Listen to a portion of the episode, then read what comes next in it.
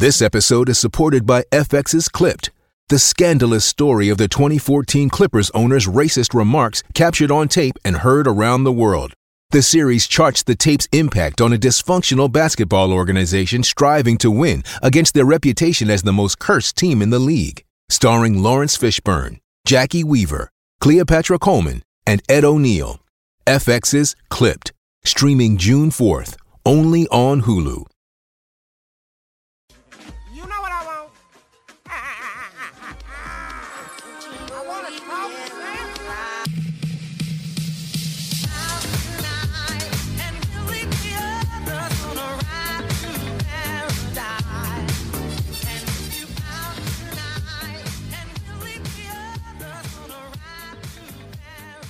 Hello and welcome to the Raptors Weekly Podcast. Coming a little bit later in the week. Usually they release on Mondays, but I thought it might make more sense to do it now, given that we're getting closer to the you know the restart of the regular season, and it's a little bit of time to kind of digest what happened with the All Star Weekend. And here to digest all things All Star and then talk about all things All Star with me, Jamar Hinds, who is my colleague over at Raptors Republic if you've heard him on here before, you know he's great on a podcast. If you've written, if you've read his work, you know he's great with the pen. But we're here to talk. Jamar, how you doing, man? I am back. I'm doing well. How are Yeah. you doing? I, I'm good. Is this like a the Michael Jordan "I'm back" quotations? Not that good yet. Not that good yet. Maybe one day I'll be able to, you know, be the MJ of podcasting, but not there yet. A, a few more years. I think it was Eric Koreen in between writing for the National Post and writing for the Athletic.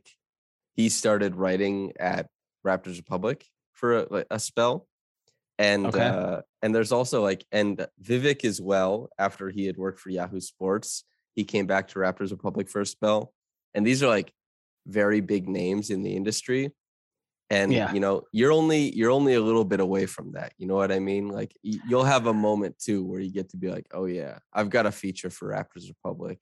It could have gone elsewhere, but I'll give it to the RR fellas. Something like that. You know what I mean? We'll see what the future holds. just just need basketball to keep happening.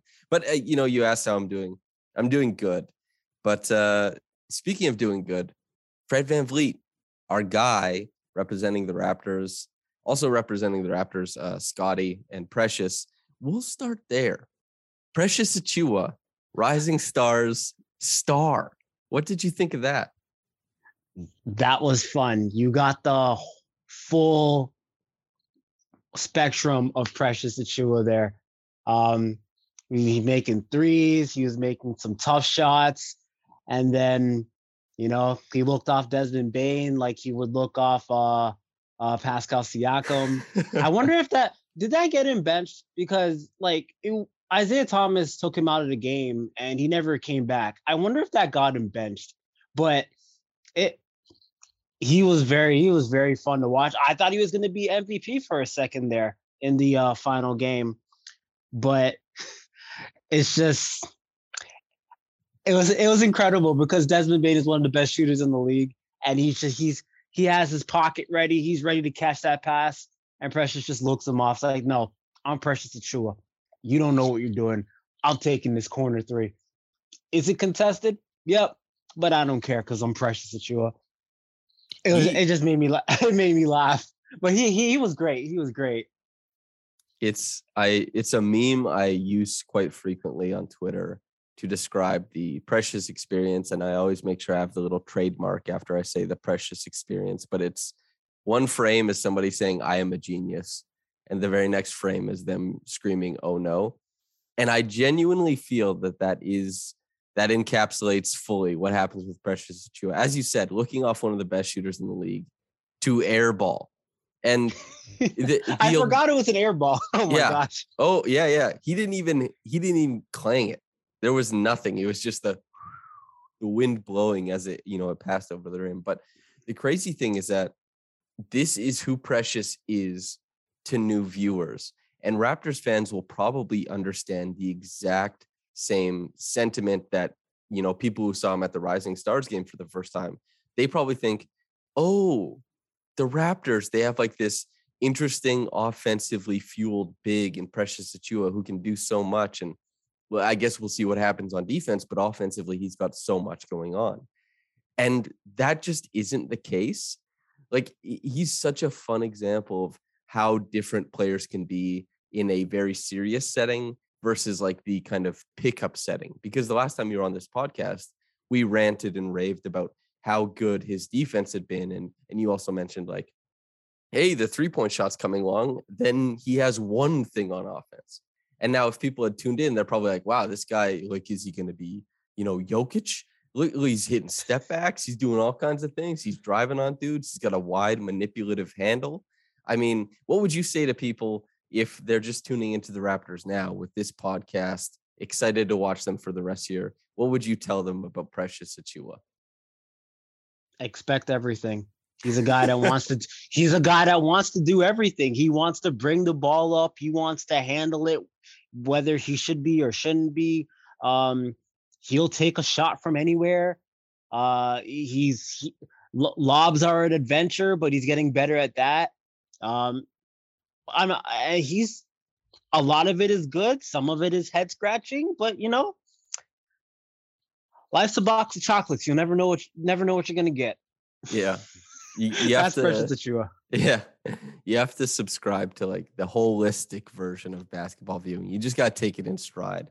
And then so Scottie, not really a ton going on for Scottie in these like the pickup games and stuff like that. It's not really, I don't know if it's his playground really to do Well, all the the things that he wants.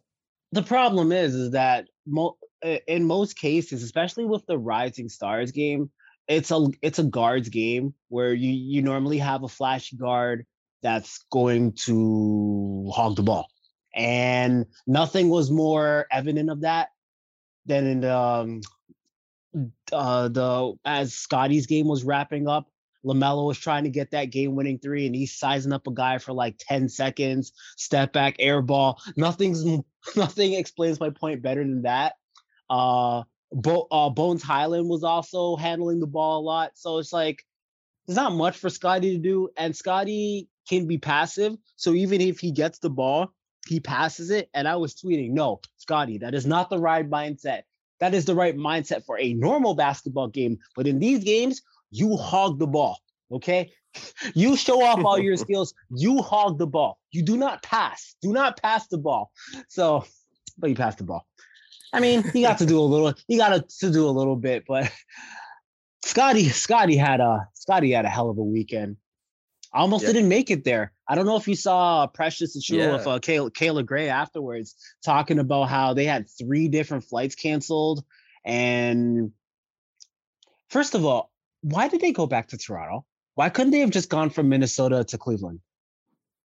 Like maybe they just wanted to like flights for an NBA player is probably like putting on your shoes. So they maybe they just wanted maybe they just wanted to go get stuff from home. Yeah, I guess. Like and- it's got if you're going to All Star Weekend, you probably want to wear certain things, and maybe they Right. have outfits at home or right. you know, whatever else, right?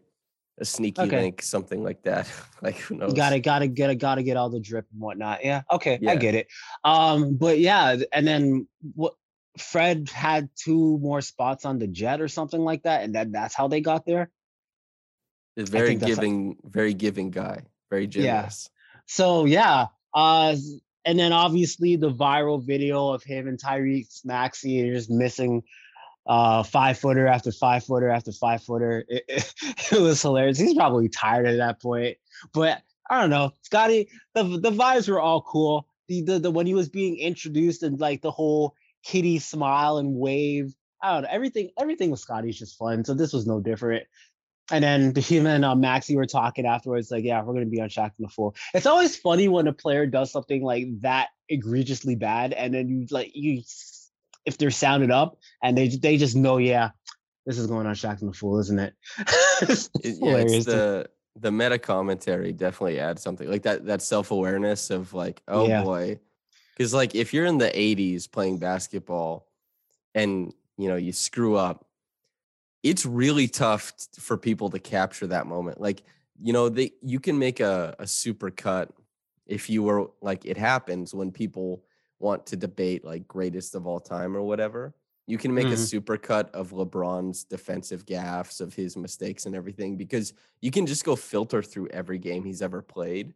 And Right. people have started logging that stuff in the internet age. But basically, and this adds to the mythos of like the 90s, there's only highlights of the 90s and punches thrown. So it's like what we see the 90s as is Michael Jordan hitting every tough shot ever and then guys getting punched in the face. When just like on the other side of the league, Denver was giving up like 120 points a game and scoring like 124, and there was no defense to be had. It's just like, but we have this idea just because that's what's packaged through media.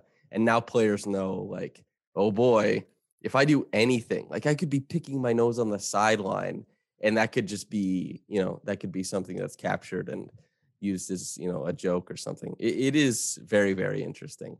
But I guess Yeah. let's, yeah. And also him being like, I'm going to hug you, give me a hug is, you know, just really, really funny. But okay, Oh, anyway.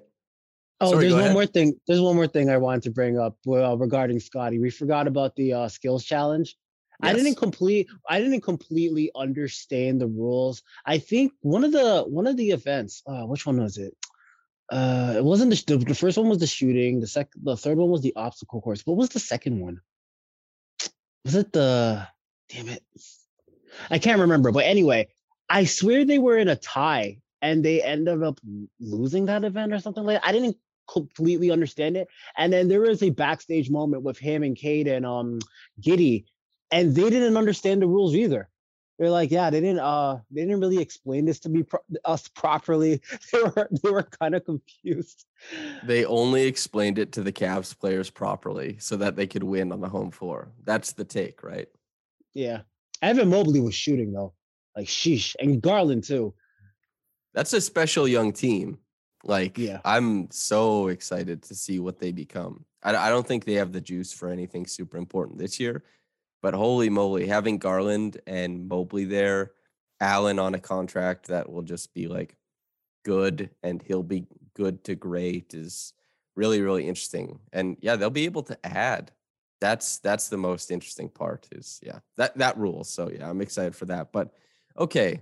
Uh skills, shooting, all that kind of stuff, yes. But Fred VanVleet, three point competition. Any thoughts there?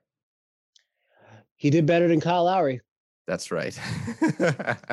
His first shot hit the side of the backboard, though. That wasn't pretty. It was like, oh boy, here we go. And then I I forget who was on the brackets. Like, this is not a good start.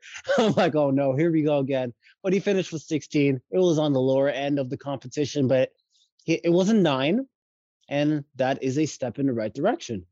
Uh, Fred, I feel like he was shooting them slower too than he normally would. I mean, like he's more of a. I feel like he's more of an in-game shooter, but he'll be in that contest again. I don't think this will be his only time in the contest.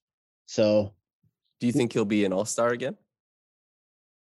well, Because I think that was his his hang up prior to that. He wouldn't go in the contest until he was an all star. So I wonder if he would if he would do it without I guess maybe he's just a perennial all star now. That would be cool. well, I I was comparing Fred and Pascal to when Kyle and Demar were all stars. So Demar makes his first all star 2014. Kyle makes his first all star 2015. Demar didn't make it in 2015 because he was he injured his groin and he was he that was like his only injury season and he missed like 20 something games. Tore his adductor. His nasty Yeah. business. Yeah. So so only Kyle got in. And then 2016, they both made it together. So now you got Siakam making his first in 2020. We're just gonna skip Tampa because like go to hell. Like that doesn't that didn't count. That's not Toronto. So we're just we're skipping Tampa. So we're gonna go 2022 now. Fred makes his. And the reason why Pascal didn't make it is because he was missed the first bit of the season with his uh surgery, which is kind of Demar like. So if we're going off the same pattern, next year they're both gonna make it. I'm sticking by that. Symmetry. I really like that. That's that's pretty good. Pretty good symmetry there. Uh the game. Okay, so Fred gets out there, hits a couple threes, but mostly everybody is taken with, you know, the Elam ending, obviously, LeBron's game winner, but the mm-hmm. 475 feet of jump shots that Steph Curry hit. And for the listener, I'm saying like the combined feet of all of Steph's makes was 475 feet. That's how many feet of shooting he did. That's insanity. And 16 threes, right? That was Yeah, insane. You, you know, you know, you're crazy when you're you're getting you start to get double teamed from half court in a freaking All Star game. Like, come on, man. I mean, you know what though? Steph has been str- Steph has been struggling. Uh, he's he's been in like in a pretty prolonged slump for like the last part of the first half of the season, and it's just an All Star game. But it was just fun to see Steph in that video game mode again. And who knows? Who knows? Maybe that puts him in some sort of rhythm. I don't know. It sounds crazy because, like I said, it is an all star game. But the type of shots he was hitting, like some of those deep ones were contested. So I'm just saying that it wouldn't be surprised if he goes back in a like one of those stretches where he's dropping 40 and 10 threes with regularity. I'm just saying it, it felt like he broke out of something there. It felt like the old stuff because Steph had been struggling for a little bit. And um, I think my favorite one was the one, and there were screenshots taken where he's near, he's like at the bottom part of the logo, I guess, and he just takes it, and the ball is like making its descent, and his back is already turned. it's just, I, don't know how he does that so often. It's it's absolutely crazy. And then the moment where uh, he's on his roll and uh, uh, Dwyane Wade and Reggie and AI were there, and they're all like, they're they're like we are. They're just like uh, these Mhm. are guys, all three of them on the um all 70 uh, NBA 75 team, which I'll, I'll, I want to talk a little bit more about that later. But they're all going nuts over it, and it's just it's crazy. It's crazy. The best of the best, and eh, they're like us. Like they're just incredulous at what he's doing. It's it's it, it was really wholesome. That was fun. It, it's freaking yeah. It, it, it leaves you without words a lot of the time. Right. Besides, like, holy shit, what the hell is going on? And yet, as you said, like his ability to play around with fans and the audience and other players while he's doing these incredible feats of shooting. Like, yes, the shot from logo and turning around like halfway through the shot's arc, but he's also talking to the players while he's running back. He's like looking at Trae Young. He's like Yeah. laughing, joking. And when he hit, I think it was his 14th three of the game or 15th, I can't remember, in the corner, he turned around on that one too. Yep, He started yep. talking to the audience and said, and asked them, did it go in? Did it go in? like, you know, and the thing is, to have the presence of mind to dominate a game full of the world's best players and to also be like interacting with the audience while the ball is live is like it's crazy. what showmanship, man.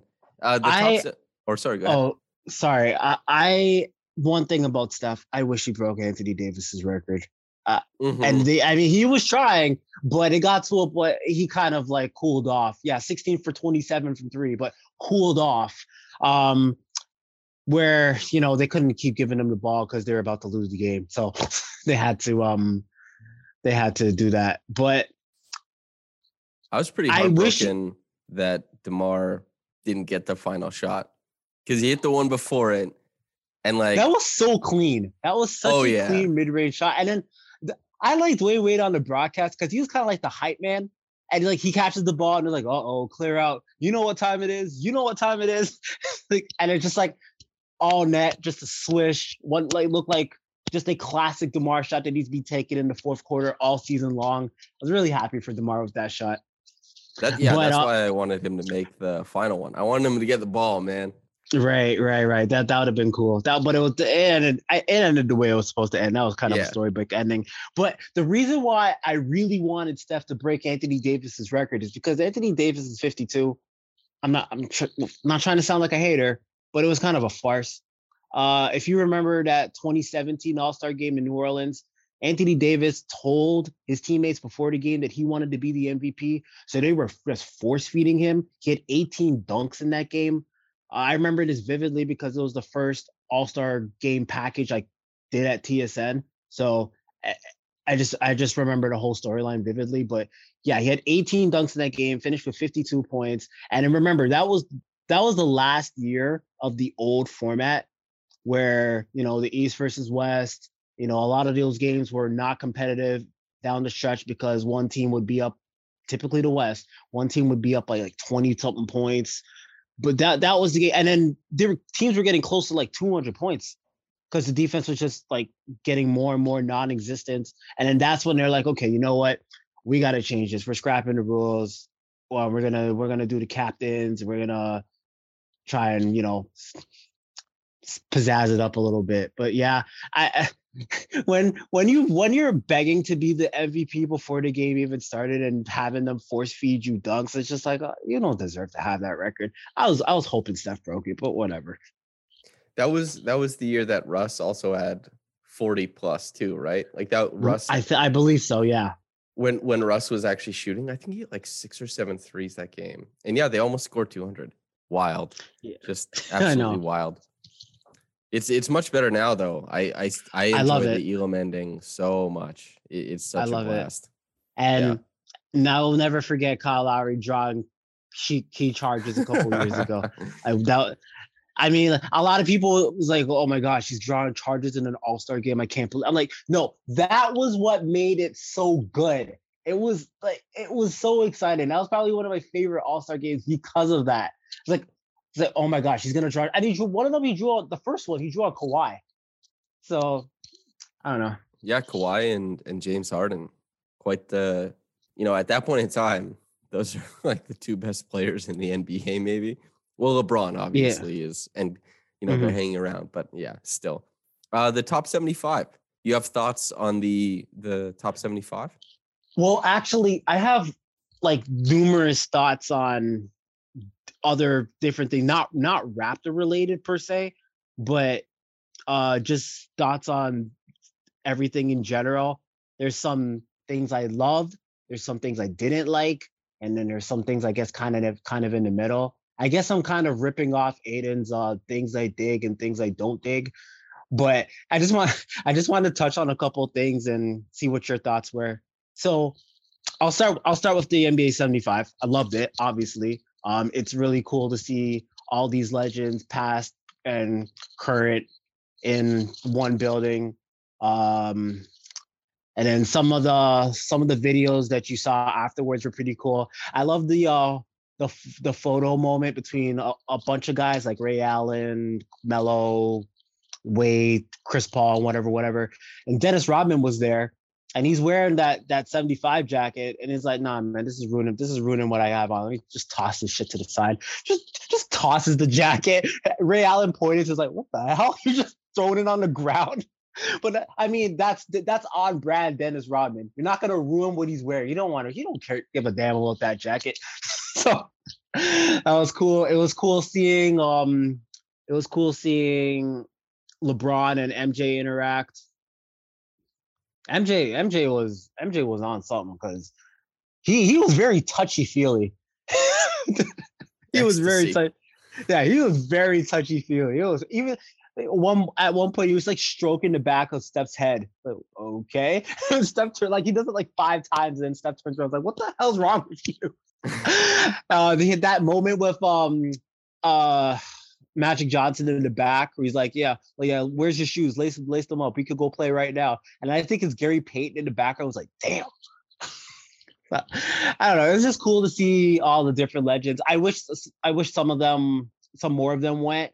And then it's also sad that uh I Jerry West said afterwards that it was really important for him to attend that one because he's not going to be able to see another one and he's uh, i guess he might be right i don't know but they when they do that uh top 100 i guess in 2047 a lot of these guys that we grew up watching they're going to be in their 80s man like jordan's the 59 right now he's going to be 84 like it's gonna it's gonna be sad to see some of the guys that we grew up watching aged to that point like someone like Carmelo is going to be 60s. Like, what the hell? Really?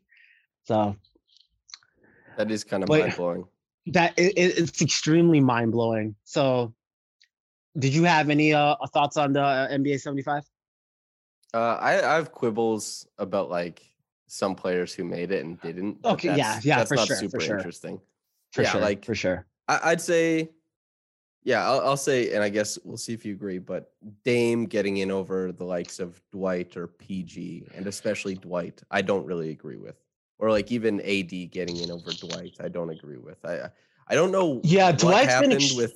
Yeah, I don't know what happens with Dwight in the like the the brotherhood of the NBA or whatever, but he's very clearly not well liked. But as far as on court impact, he's Yeah. Far better than a lot of players from his era who were named. Yeah, he's been it's extremely disrespected. And then and then there's a lot of people upset about um Alex English not making it from the 80s. I don't Mm, know if was he a part of the original 50? I I, I have no idea, but I don't know. They didn't take anybody off. I don't think. Okay, well, so well then I don't I don't really have words to that, but oh, people were some people were really upset about that. Mm. Uh okay, let me transition. It's still part of the NBA 75. And if we had taped this podcast like Sunday night or Monday morning, this would be like a pet peeve of mine. But now I'm just kind of confused. Now I'm kind of confused. And I'm talking about I'm talking about Kevin Garnett. Okay, so I'm sure you saw the clip. I think Ray Allen had just probably been introduced, and he's kind of like walking down uh, some area, and LeBron's there, and then a little bit more to LeBron's right is KG and Pierce, and Ray Allen walks by, daps up with LeBron, blah blah blah, and Pierce is kind of doing like the little golf clap, and KG is just staring into the abyss. It's like I can't be bothered to look at this guy, and I'm just like, really? My first thought was, really, dude? Like, you're still you're still putting on this one-sided beef with Ray Allen because he left your team 10 freaking years ago, even though he'd been on the trade block for the last two trade deadlines. You still have beef with this guy, really? Like I I I'm a petty person. I love petty, but that was just pathetic to me. And then Pierce posts videos the uh, uh, Monday afternoon, and there's a picture of the three of them together. So I'm like, oh, okay. I guess there is no beef anymore. But I'm confused. The, the where the, the confusion comes in for me is so I have somebody, uh, a friend who works at TSN, and he was saying that I was thinking the way I thought it was happening was okay, KG was probably still mad or something, and then they mingled around afterwards, all the different Celtics legends, and he's like, okay, you know what? Let me drop the beef. Let me take this picture. I was thinking, I was hoping that was the way it went, like linear, like linear wise. I was hoping it went that way, but i've been told that the mingling part and pro- the picture was probably taken before that. So then, was that just for show? What KG that that clip where you didn't want to look Ray Allen's way was that just for show? Am I looking too much into this? That's why. That's why I'm confused. Okay, so you're you're deep diving. Like you got to. I'm deep in- diving. the I'm deep diving. investigation. Okay, yeah. When were these photos taken? What were the terms? Is Kevin Yeah. is, Kevin Garnett like propagating a beef that isn't there, or was he just being nice to Ray Allen and was actually like you know when there's not mingling and he's like, okay, I don't have to talk to Ray. We're all lining up. Like screw this dude again. What what is the real thing? That's what we're wondering. I'm just I'm just curious because I'm because at the end of the day, Ray Allen was a massive part in KG winning his only ring. Yeah. So when that when that when that clip came up and, and he just and KG was didn't even want to look at him, it just it, it- it just seemed pathetic to me. But then I don't know when the picture was taken. See, if the picture was taken before that, then that was just for show. If it was taken after that, then maybe he changed his mind. I don't know. We'll never know. It's just one of these dumb things I want to talk about for three minutes.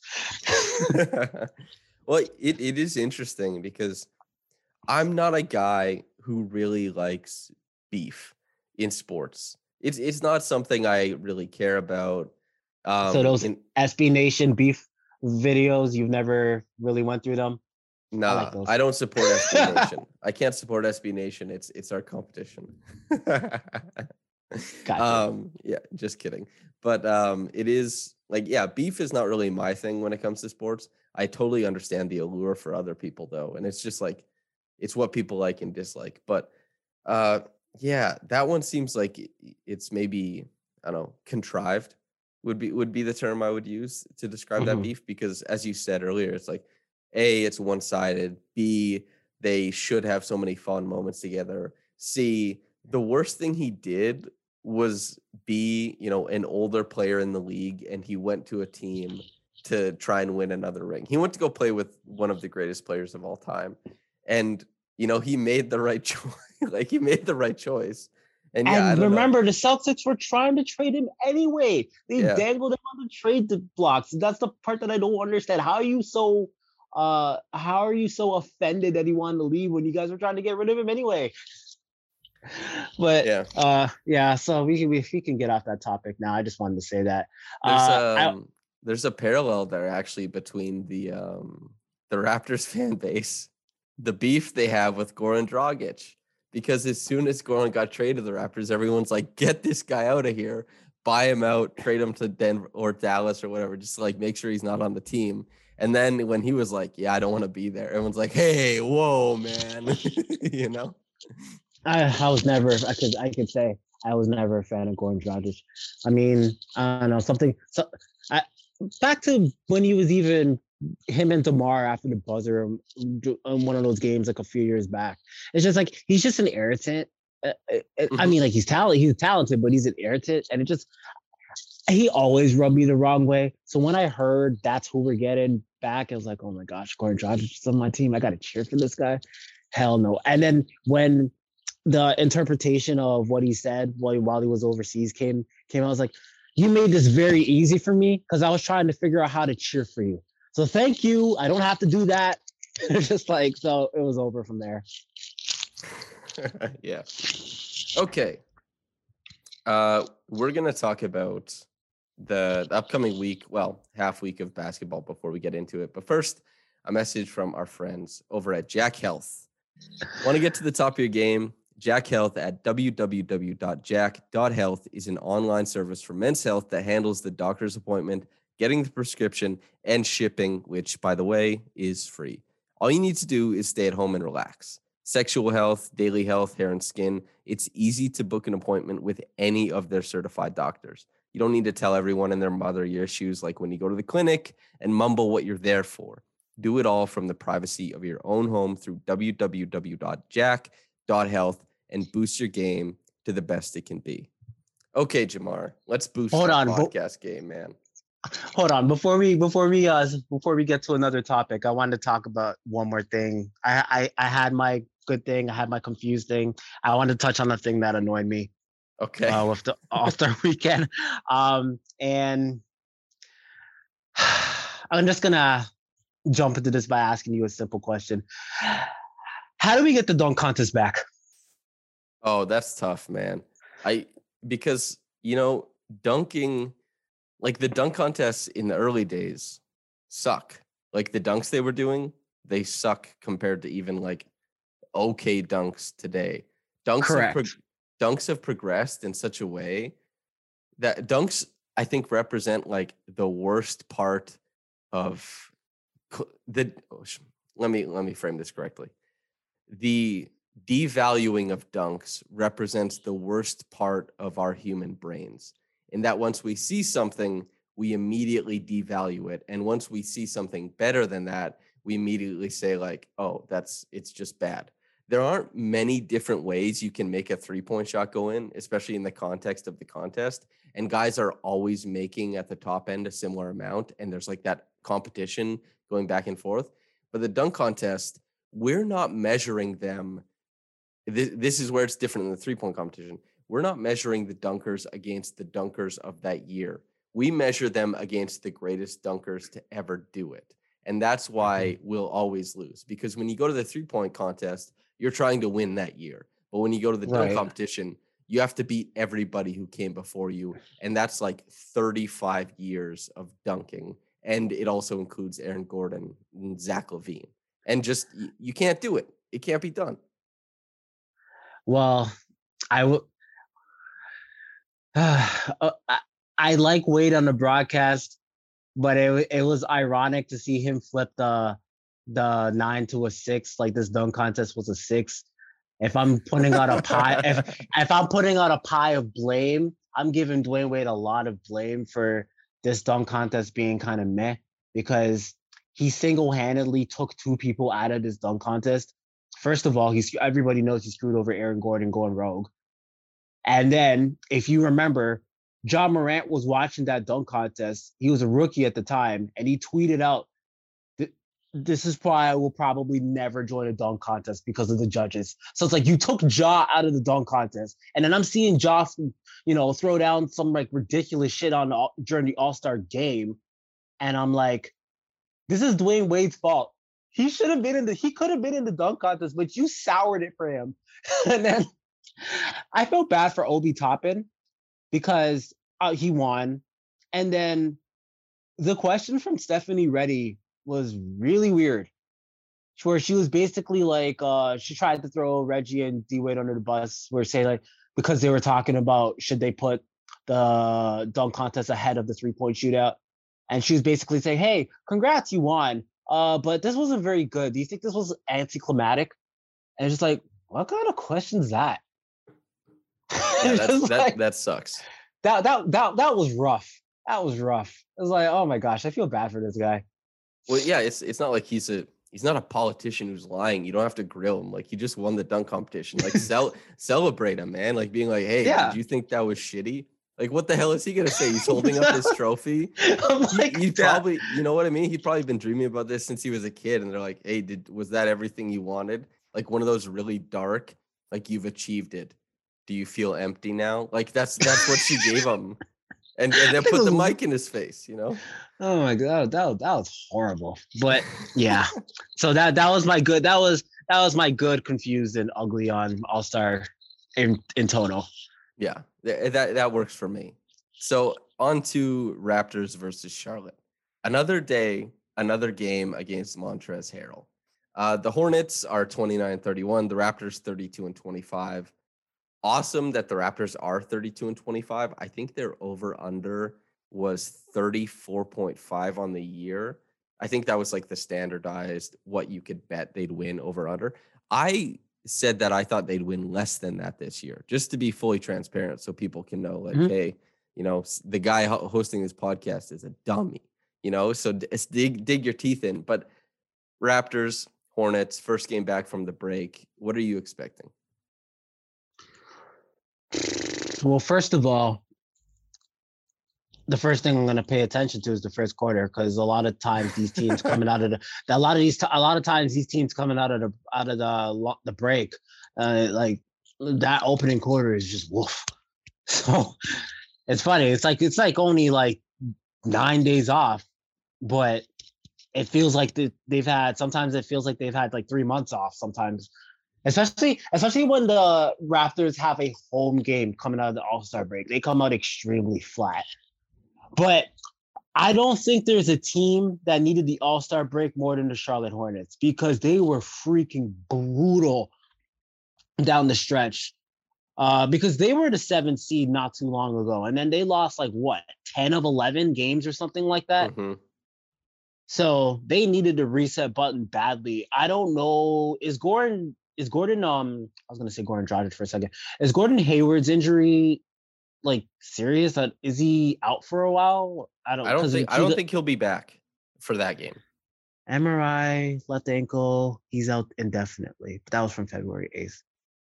So yeah, yeah, yeah no knowing Gordon Hayward, he he he misses chunks. They really miss him this is really reminiscent of last year when they were in a good position and then they kind of faltered down the stretch without Gordon Hayward and they kind of got blasted in the uh, play-in game. It kind of feels like they're following the same script. Uh, it's a it's a for the rap from the Raptors side of things, it's a pretty ideal opponent to go against because I mean, like you know, they're not you know their defense is terrible. Uh, Pascal just got Pascal got some rest. Fred barely played in the All Star game, so he got some rest too. And I think the Raptors can, for the most part, pretty much pick up where they left off. Yeah, Montrez will be a little bit annoy- annoying to deal with as he always is, but this is that's a really, really winnable game to pick up where you left off. Are you expecting the Raptors to see maybe a lot of zone? Like since it's the first game back and they'd had trouble with zone recently, I, mm. I wonder if the Hornets might just try and throw it at them almost from Jump Street. I don't think they would throw it from Jump Street, but like second, third quarter, they might, especially when the Raptors go to a, like a, a a bench, a more of a bench lineup where you're putting in non-shooters, like say Dalano's in the game or Boucher or Precious is in the game, where he's like, okay, I, I think that'll entice them to run a zone a little bit more. But I don't think they would. I don't think they would throw it at them from the jump because, like, part of playing a zone, you kind of have to have that cohesion. And I feel like they're less likely to do that the first game of the All Star break. So I wouldn't be. I don't. I actually don't expect too much of that. Hmm. I, I'm. We'll, we'll have a little bet. I'm expecting zone in the first quarter. And Okay. I, what what do you want to put up? What can what can we bet? I have no idea. We'll figure it out. We'll figure it out. We'll- Okay. We'll, message. We can. I'm expecting zone in the first quarter. Is, is I that a say f- no. are those fair terms? yeah, you, you Okay. say yes, I say no. Okay. Uh, we'll do yeah. Zone in the first quarter, yes and no, and I guess we'll see who wins. And whoever wins gets something. I don't. We don't know what it is. Uh, maybe the podcast will be updated. Maybe not. We'll see. But okay, yeah, they're facing the Charlotte Hornets. Maybe there's zone. Maybe there isn't. But the Hornets, as you said, have lost so many games recently. I think they're one in nine in their last ten. As you said, lost ten of eleven. The Raptors are eight and two in their last ten. They've been winning a bunch lately, and the bad defense. Is there anything you're worried about the Hornets doing offensively to kind of get the Raptors defense out of sorts, or are you feeling okay on that end as well? to to be honest, no. And this is why I think this is a really good game to start the uh start the quote unquote second half of the season, even though it's like 20 something games left. Um I mean the Hornets can score in bunches and but as much as they score, they're gonna give up just as much. It's just I they're just to be honest, just a kind of a mediocre team to me where and I want to see if they continue the same spiral that they were before the before the All Star break. There's nothing that particularly worries me, um, because I don't know. I don't remember the numbers off rip for the last time the Raptors were there, but I feel like I feel like LaMelo and Terry Rozier had a, a decent game. I'm, I'm not I'm not sure about um, Miles Bridges. And then obviously Hayward. That's the game he got hurt. Uh, Montrez will give them a punch that we didn't see before. But yeah, I don't know. I I, would be surprised. I would be pretty surprised if the Raptors lose this game. I just feel like it's an ideal game, even though it's on the road. I just feel like it's an ideal game to start with. Start with. Hmm Well, also, I think the Raptors, if if you're going to take the optimist look at things, I think that they have 100% rounded into being not an above average team, but a good team. And Mhm. in the East, it's really hard to take that step into great. I know that the Cavs, uh, their record might reflect like a, a borderline great team, but I don't think they're there. But there's a lot of teams in the East that have the potential for just they could be really, really good. And I don't think the Raptors are there. Um, maybe maybe they can prove that they are by the end of the season, but they're certainly good enough to win the games they're supposed to at this point. That's a Right. super important part of being a winning team. And I think they have turned that corner. And I think the Hornets are currently in the position that the Raptors were last year, where a team with a bunch of talent on it is finding ways to lose a lot of games. Whereas the best teams, no matter what's happening on the floor, they always have that like innate momentum and they find out how to win games. And if they and they win the games they should. And the Raptors have, you know, they've stolen victory from the clutches of defeat quite a few times this year, which is the polar opposite from last year where they would have a game in hand and lose it. And they did it Right. over and over again. And I think the Hornets are they're juxtaposed in that way. Uh, The Hawks, though, the next day, the Raptors start off the with a back to back, which is Yeah. incredibly on brand. Annoying. And also an interesting wrinkle, it's the first ever NBA um in I guess in in partnership with the HBCU stream. It's like a brand new thing they're doing. Have you heard Oh, anything about that? I that's that's news to me. I actually did not know that. Yeah. Well, it makes sense that it would be with um Atlanta. That's obviously that's a, they're like a, a hallmark um franchise for that. But yeah, very, very interesting. But as far as that game, Atlanta should be the healthiest they've been playing the Raptors, I believe. It, they're they're a really good team. Their their record, I don't think reflects how good they are. We touched on this the last time we talked on the podcast, but that's a really damn good team. Is there is there anything you're expecting there? Ooh, that that's gonna be that's gonna be a tough game. Um, I I would expect that game to be close. That would be. I would expect that game to be like some of the games we saw down the stretch uh before the All Star break, where you know like four minutes left, one point game. You don't know where this is going. That's going to be one of those clutch moments type game where like five minutes, five minutes, five minutes left, five point game. See what happens. I don't. I, that's going to be. I hope. I hope they can. I hope they can uh take care. Take care of Charlotte so that that would help them on that back to back. But yeah, I don't. I don't really have a feel for that game because Atlanta's tough. They had problems dealing with Trae. Uh, the first the first time that Trae played against them.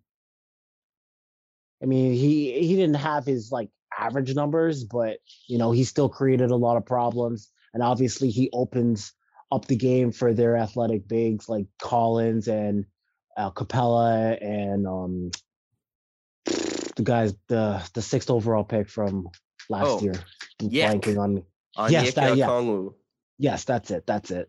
So yeah, the the, the, the those trio bigs where you can just pick and roll and and find openings and lob you to death or find shooters like Bogey and DeAndre Hunter and they have a really good team. So I mean it's it's a it's a it's a good test game. It's a, I mean like we play we've seen them before, yes, but you know it's a It good is- test game. And at, at some point Atlanta has to get some sort of a rhythm. Like there has to be a sense of urgency where okay, we don't want to end the season like being the 10 seed or the 9 seed where if we we we uh got to win two games to get into the playoffs. Like at some point they got to have some sort of ur- urgency. hmm Well, yeah, I think you bring up a salient point is that stopping Trae is a really, really big deal. And the Raptors had the benefit the last time they played him because they won when Trae wasn't there the first time they played. And then they Right. won when Trae was there the second time. But that was on the second night of a back to back where Trae had just finished putting up like nearly 30 shots. And the Raptors did, you know, defensively after the first quarter where he kind of brutalized them, they started to funnel him towards the rim. They started to throw more defensive switches at him. They did like switch and blitz, they did hedge and recover, they just did straight up switching, and they did drop. Like they mixed a lot of different things. But if he's not on the second night of a back to back, he might have more physical and mental bandwidth to kind of deal with those changes and make the decisions accordingly. And that might be harder to keep up with during the, you know, the middle parts of the game. Like a second or third quarter run from, you know, the eight minutes of Trae Young just spamming pick and roll wouldn't surprise me at all. If it happened No. in the fourth quarter, it would surprise me because the Raptors have like Pascal or OG who can switch out and they can kind of um, mitigate what the Hawks like to do, but they can't maintain that for a full game. So I'm really interested, the same way I was the first time they played Trey. How do you guard this guy in the pick and roll? Like, how often are you tagging? Like, and are the are the Hawks sending like screens, knowing that you're going to tag, like throwing an exit screen, create open threes on the opposite side, like all these different things. There's so there's just a chess match waiting to happen, and it's two good coaches and I'm just I'm really excited to see how that shakes out. And then of course, I hope Pascal just terrorizes them again because he was so so good in that other game. It's Yeah, it's really didn't he it's have, really like, interesting. Didn't he have like 23 or 21? I can't remember the number in the first quarter, something like that. Yeah, just last time absolutely bodied yeah. him. Yeah, Right. and So, like yeah. unstoppable to some degree, which is like that's the super fun thing about this season is Fred and Pascal coming into their own as like these blow up scorers because Pascal has been that, but it also it, it seemed like he was capturing something that other people were creating for him to some degree before. And now it's like he is the fuel for his own superstar performances. There's very little done in the way of help from other players. He's not reliant on being the release valve. He's not reliant on being the roll man or anything like that. You give him the ball and he's going to put the ball in the bucket or give one of his teammates, you know, an opportunity to score. And yeah, he is the author of his own explosive scoring performances, and that's just that's incredibly fun to watch. And and Fred as well, like that 24 point quarter that he had against the Utah is just Yeah. like grabbing defensive rebounds, sprinting to a specific spot above the break and hitting threes and just now they're pressing up on him, I'll take it to the rim. Like that ability for Fred to take all of that into account and be like, okay, I can do all of these things now, just hasn't been a part of his game. And the same goes for Siakam. And it, it's made them such a joy to watch this year. And I'm I'm really excited to see them play such a good opponent like the Hawks because I think they they aren't a sleeping giant because I don't think they're a contender, but they're certainly like a sleeping good to great team in the league. So yeah, I think that game is going to kick ass. Yeah, it's it's one of those playoff prep, preparation games where it's like you need those type of games that are going to go down to the wire. You need you need those reps on you know how to execute. And I and I've been really impressed with how the Raptors have played down the stretch. Like you mentioned before, you know they've a couple games that they probably should have lost. They turned those into wins. So definitely that's definitely one of the games to look forward to uh, the, um, coming out of the All Star break for sure. Do you have a do you have a prediction for us? A win or a loss?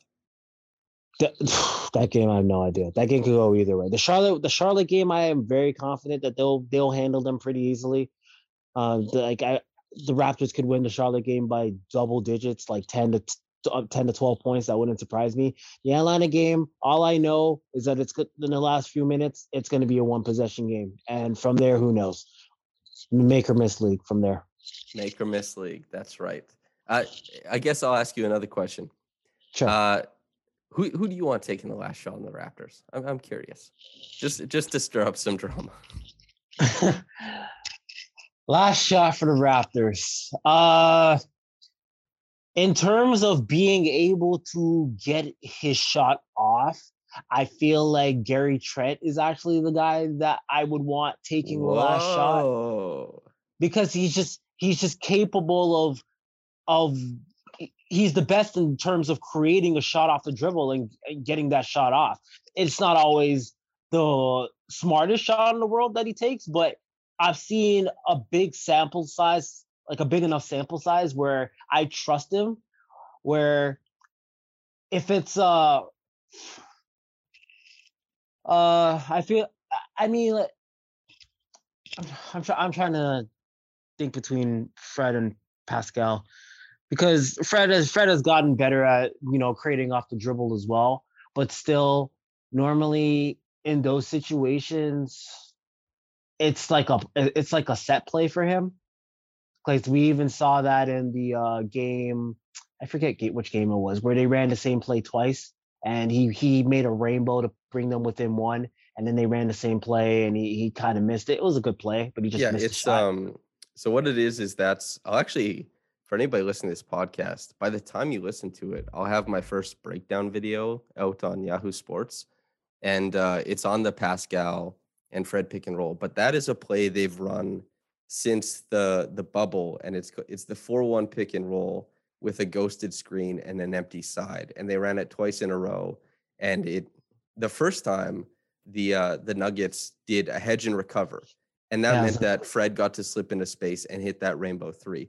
The next time they ran it, they just switched across. They did a switch and then they doubled once Pascal got to the nail and Fred missed the wide open three and then OG got blocked on the tip in. But it was a really great look. Like I, I love, love, love Pascal Fred screening actions late in game. That's that's my favorite thing. And whatever whatever the defense does, you do the most advantageous shot from that point on. That's my favorite look for them. Yeah, if you're okay, let me let me branch this out a little bit more. If you're like, if this is coming out of a like a, a play where you're running like that one four, I'm totally fine with that. And whatever you get out of that, even if it's you know, if if if it's Pascal, I'll try kind of kind of doing one of those straight line drives or something like that and creating out of there. I'm okay with that. When I was saying taking the last shot, I was just thinking, okay, like nothing's happening right now Mhm. and somebody has to make something happen and if it's in that situation i trust gary trent more than anybody that's kind of what i meant but Yeah. like if it's yeah but if you're if you're like have a timeout and you have a chance to drop a play I mean, Gary Trent's one of the options, definitely for sure. But but between Fred and Pascal, I, I really don't care who takes the shot in that situation. hmm Well, we can even look at, I believe. Well, so there's two two things I can think of is Spain leak that the Raptors ran against the Bulls, and that play is designed almost specifically for Gary Trent Jr. They run it a lot with him. Every once in a while, they'll put Pascal in Fred's spot and Fred in Gary's spot. And then the big man is kind of whatever. Precious can be in that spot. Chris can be in that spot. The big man isn't much of a consideration. But that was the spot that the Raptors, it was 122 to 120, I believe. And Gary Trent Jr. hit the three after getting Yeah. the steal. That's a great look. And that's them picking a play that goes to him as a shooter. But against Philadelphia, the game that the Raptors lost by five, I believe, on the 28th of December, Gary was the guy in pick and roll situations. They went to dribble handoffs, they went to pick and rolls. He had four possessions as the ball handler in the last two minutes. One of them, I believe, turned into a bucket, and it was Pascal hit him on the short roll, and Pascal was able to roll to the rim and hit a floater over Embiid. But it was a great pass made because they did blitz the action because Embiid was at the level of the screen. And the other two, he got funneled to the rim, and Gary Trent is not beating Embiid at the rim. It's just not happening. And then I think he missed a mid range jumper. But I loved that they went to it because you're giving him more reps in those situations. And actually, I do like your answer. It's it's not my answer, but if you're going to just kind of lean into like, hey, this guy's been one of the best shot makers in the mm-hmm. NBA. It's hard to score at the end of games. Give him a shot to hit something. I, I have no problem with Gary Trent Jr. taking a shot at the end of the game. It, it's is as good as an option as any if it's up for debate. And if anybody helps off anybody that teams tend to get caught doing in these situations, OG's made a, a bunch of key shots, Yeah. whether it be from the corner or whatever. He's much, he's made a bunch of key shots in those situations. So the, you always have to think of OG as an option. By the way, when it comes when we come when it comes to coming out of the All Star break, I don't think anybody on the Raptors needed a break more than OG because uh, the, down down the stretch his play kind of really fell off. So I'm really interested to see how he comes out of the All Star break because he he just he just needed a break to me at least. Yeah, he was he was having a tough time for sure. Uh Jamar, any parting shots before we get out of here? Parting shots. um, I'm blank, but uh, just keep checking my, uh, Raptors Republic or my Twitter, Jamar B uh, J A M A R B H, for previews, recaps. You know, sometimes uh, I'll have a, a quick reaction to a game coming out of it whenever I get the chance to do that. But other than that, pretty status quo over here. All right. Status quo is good. We like the status quo. So Eh. Jim Okay, Can, can maybe be, we cannot don't. be. Well, can be, cannot be. Depends on the time of day. Okay. Well, uh, we'll cross our fingers for more good status quo and less bad status quo then. Uh, Jamar, thanks so much for coming on, man. No problem, man. Anytime. And listener, thanks for tuning in. Hope you enjoyed it. But whether you got into this in the morning or at night, have a blessed day and goodbye.